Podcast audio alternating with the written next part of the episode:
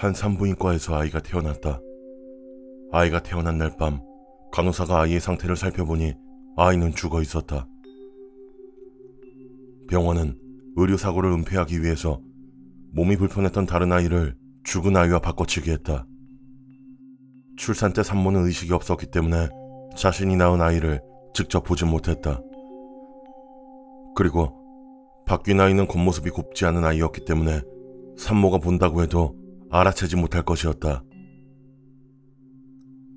다음날 어머니는 아이와 대면하자마자 얘는 내 아이가 아니라고 절규하듯이 외쳤다.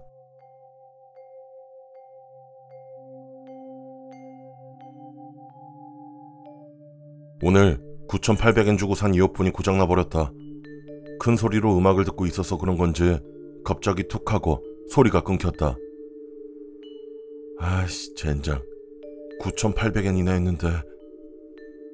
난 화가 나서 방에 있던 소형 텔레비전을 상당히 세게 때렸다. 정신이 번쩍 들어서 TV가 고장나진 않았는지 TV를 켜봤다. 화면은 정상적으로 나왔지만 소리가 나지 않았다. 아, 미쳐버리겠네. TV까지 고장난 거야? 그건 그렇고, 오늘은 밖이 좀 조용하네. 기분 전환이나 할 겸 산책이나 가야겠다.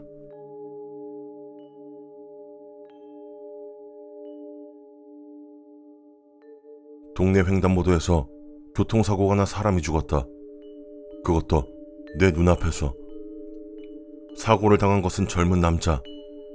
같이 횡단보도 신호를 기다리다가 얼핏 봤는데 젊은 양반이 지팡이를 들고 있었다. 다리가 많이 불편한 사람인가 보네. 라고 생각하면서 멍하니 신호를 기다리고 있었는데 갑자기 내 핸드폰이 울리기 시작했다. 벨소리가 엄청난 소리로 울리며 멈추지 않자 난 황급히 가방 속에서 핸드폰을 찾았다.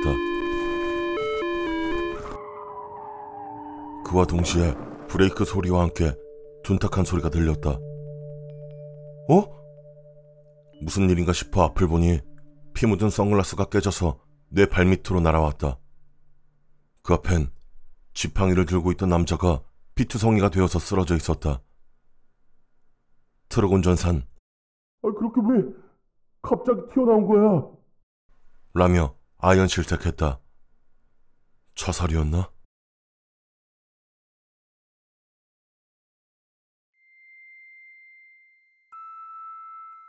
어느 날 친구로부터 동영상이 첨부된 메일이 하나 도착했다. 동영상을 확인해 보니 무려 친구가 자살하는 모습이 담긴 동영상이었다. 밧줄에 목을 매 괴로운 듯이 몸부림치며 친구는 서서히 죽었다. 그리고 친구의 움직임이 멈춘과 동시에 영상이 끊겼다.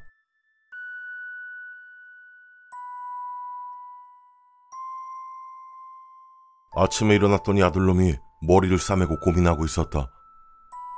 그걸 보고 놀란 어머니는 거품을 물고 쓰러졌다. 그 다음 그걸 본 아버진 쓰러지진 않았지만 서둘러서 경찰에 연락했다.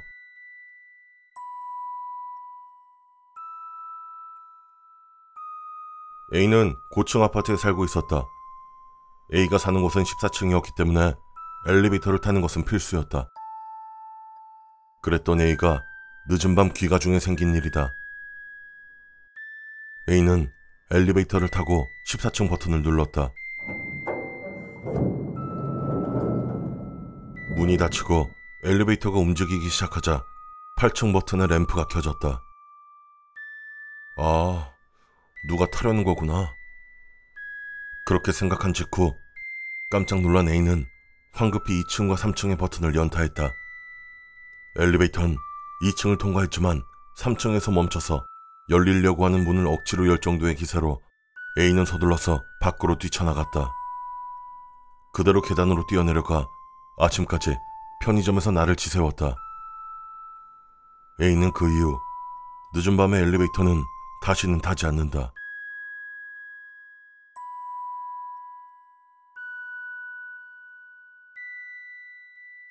난 일할 때 항상 전철을 탄다.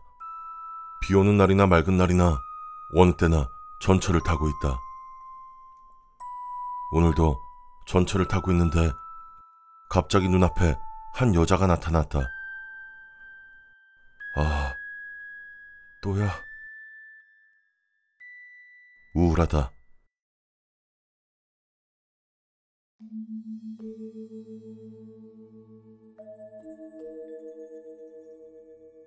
요즘 경찰놈들은 뭐하고 있는 거야? 국민 세금으로 먹고 사는 주제에 일처리도 똑바로 안 하고 말이야. 한심하기 그지없어. 저번 주 회사 근처에서 살인사건이 하나 일어났다. 젊은 여자를 얼음 선 곳을 이용해서 난도질한 사건이었다. 작은 동네니까 그 이야기로 어딜 가나 떠들썩했다. 매스컴에서도 꽤나 크게 다루고 있었고 흔치 않은 뉴스니까 매스컴에서 다뤄지는 건 무리도 아니지. 근데 이게 범인을 찾아내긴커녕 공포만 부추기고 있는 꼴인 거지. 우리 할머니는 불쌍할 정도로 겁에 질려서 매일 불쌍에다가 몇 시간 동안 기도만 드리고 있고. 근데 경찰은 뭐? 아직 흉기조차 모르겠다고? 정말 한심하기 그지없다.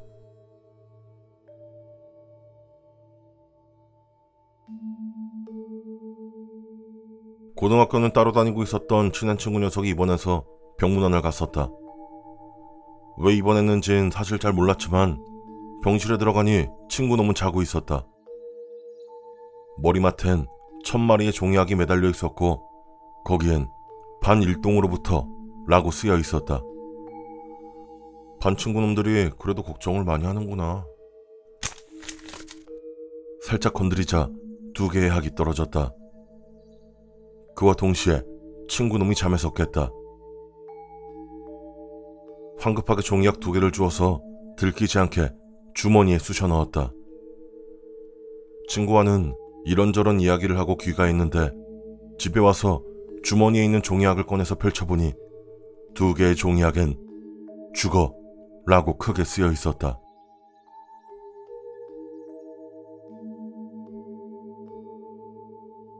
길 가다가 10년 후의 모습을 보여주는 카메라라는 것을 주었다. 농담 삼아 셀카를 찍어봤는데 아무것도 나오지 않았다. 에이, 뭐야. 고장난 거네. 때마침 지나가던 친구를 찍어봤다. 그러자 거기엔 노숙자가 된 친구의 모습이 담겨 있었다. 난 정말 친구의 미래가 걱정되었다.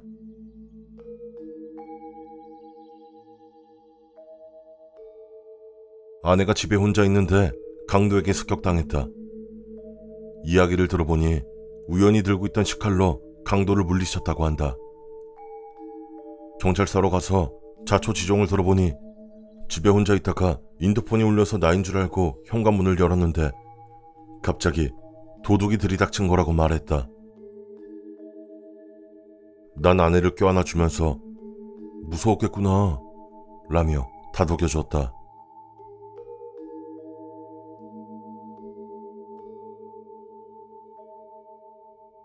어느 날 쌍둥이 자매가 유괴되었다. 그 둘은 박스 테이프로 눈과 입이 가려진 상태였다. 범인은 언니의 귓가에 헬륨을 이용해서 변조된 목소리로 나지막하게 속삭였다.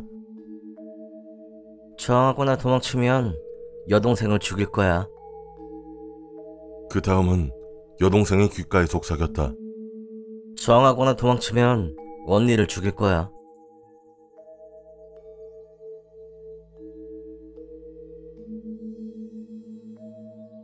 내 아들은 가끔 사람의 얼굴을 손가락으로 가만히 가리키는 이상한 버릇이 있다. 그렇게 손가락질을 당한 사람이 3일 이내에 죽는다는 것을 알게 된 건 얼마 전의 일이다. 오늘도 거실에서 TV를 켜려고 하는데 아들은 가만히 화면을 가리키고 있었다. 켜진 TV엔 거물급의 정치인의 모습이 나오고 있었다. 야, 얘도 죽는구나.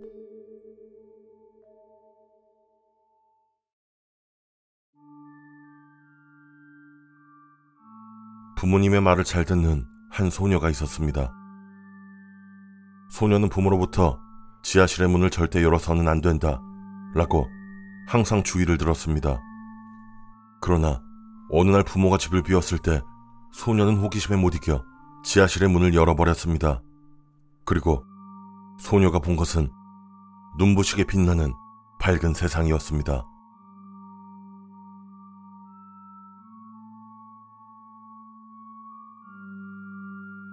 뉴스를 보고 있었는데 친구 집이 나왔다. 세상에 벽 속에서 소녀의 시체가 나왔다는 것이다. 바로 친구에게 전화해서 사정을 물어봤다. 하지만 친구는 이미 이사를 해서 더 이상 그 집에 살지 않는다고 말했다. 야,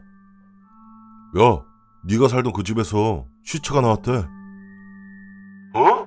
진짜? 야, 지금 사는 사람이 리모델링 하다가 찾은 거라네. 야, 완전 무섭네. 그치, 무섭지. 죽여서 벽에 묻는다니 완전 미친놈 아니냐? 아니, 그 여자애도 불쌍하지만 난 거기 아무것도 모르고 살았던 거잖아. 어, 확실히 그렇네. 야, 씨, 아무리 생각해봐도 소름 끼치네. 하긴 자기 집에 시체가 있다니 생각만 해도 소름 끼친다.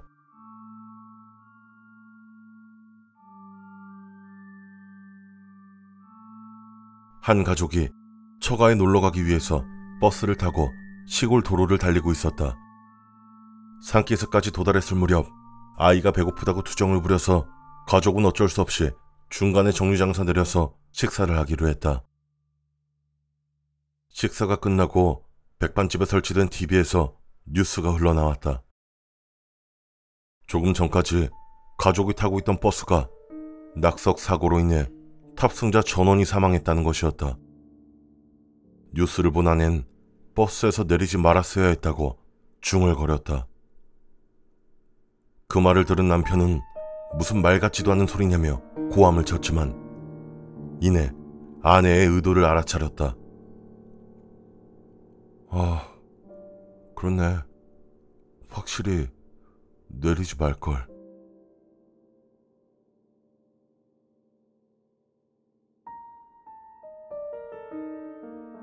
내가 태어날 때부터 우리 집은 고양이를 키우고 있었다.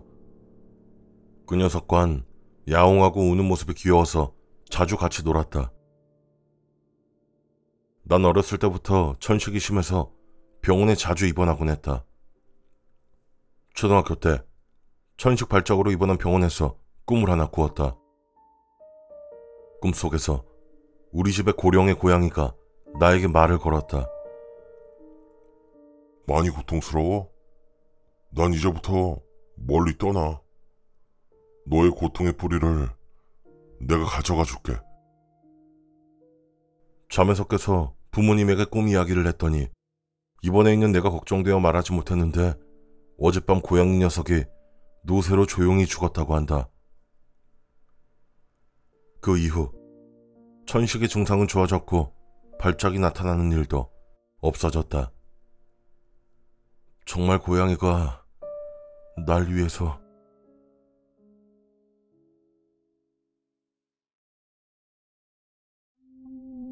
연상의 여인과 교제하게 되었다. 마흔이 된 지 얼마 안 됐다고 하지만 20대 후반으로 보일 정도로 동안의 미인 그리고 엄청나게 요염한 여인이었다. 데이트를 몇 번 즐기고 드디어 그녀가 내 방에 오게 되었다. 방에서 영화를 보는데 그녀가 화장실을 쓰겠다고 했다. 화장실에 간 여자친구가 갑자기 비명을 질러서 급하게 화장실로 달려갔다. 볼일을 보려고 변기를 올렸는데 가장자리에 바퀴벌레가 있었어. 이런 귀여운 모습도 있구나 하고 난 생각했다.